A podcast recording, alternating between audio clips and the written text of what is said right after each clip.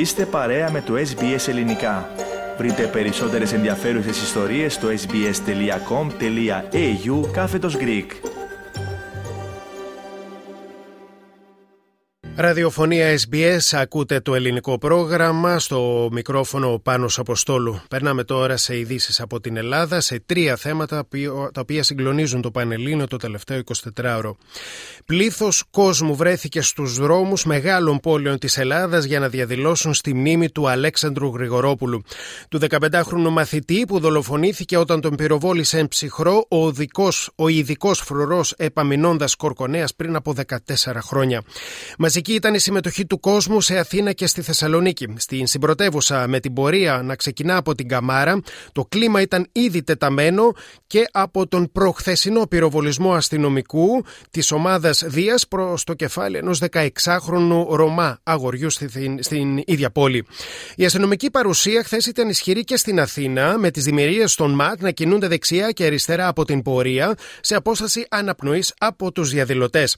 Εκτεταμένα επεισόδια σημειώθηκαν στα εξάρχεια μετά το τέλος της πορείας, καθώς επίσης και στην πλατεία Κάνιγκος. Οδοφράγματα στήθηκαν στους δρόμους των εξαρχείων και ακολούθησαν ρήψεις μολότοφ από ομάδες ατόμων. Βίντεο και φωτογραφίες από την περιοχή κατέγραψαν τις βίαιε προσαγωγές με ξυλοδαρμούς κατά ατόμων από άντρες ε, των ΜΑΤ. Αντίστοιχα, ένταση σημειώθηκε και στο κέντρο της Θεσσαλονίκης μετά την ολοκλήρωση της πορείας στο ύψος του τουρκικού προξενείου στην οδό Αποστόλου Παύλου. Ομάδα ατόμων επιτέθηκε με μολότοφ και φωτοβολίδες εναντίον των αστυνομικών δυνάμεων, οι οποίες απάντησαν με χειροβοβίδες κρότου λάμψη και χημικά. Από τις συγκρούσεις ε, προκλήθηκαν ζημιές σε σταθμευμένα ε, αυτοκίνητα. Τα το θωρακισμένο όχημα εκτόξευσης νερού της αστυνομίας που βρισκόταν στο σημείο συμμετείχε στις προσπάθειες κατάσβεσης σε Αθήνα και σε Θεσσαλονίκη. Όπως έγινε γνωστό, με ανακοίνωση από την ελληνική αστυνομία έγιναν 35 προσαγωγές. Τώρα, με συγκεντρώσεις και επεισόδια εκδηλώνουν την οργή τους για τον βαρύτατο τραυματισμό του 16χρονου Κώστα στη Θεσσαλονίκη, ομάδες των Ρωμά. Η ζωή του ανήλικου και πατέρα ενός παιδιού κρέμεται από κλωστή, από μια κλωστή, καθώς έχει δεχτεί σφαίρα στο κεφάλι και νοσηλεύεται στο υποκράτιο Θεσσαλονίκης.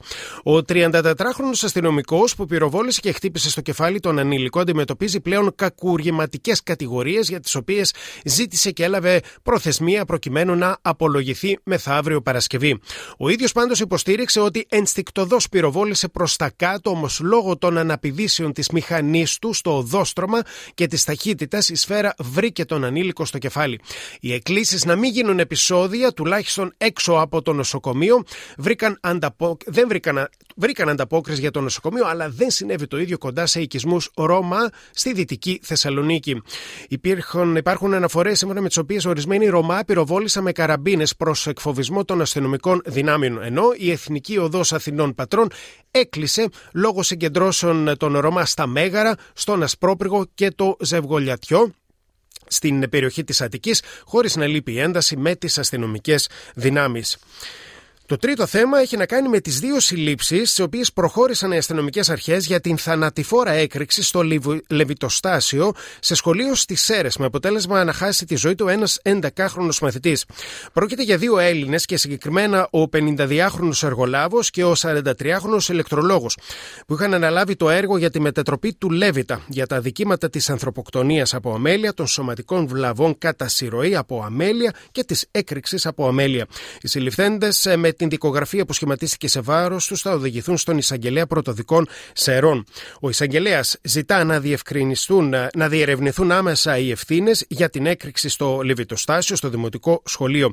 Το ίδιο ζήτησε και ο συνήγορος ε, της ε, υπεράσπισης, ο συνήγορος μάλλον της οικογένειας των 10χρονου Βασίλη, Δημήτρης Γκολέμης, που μίλησε στην ΕΡΤ.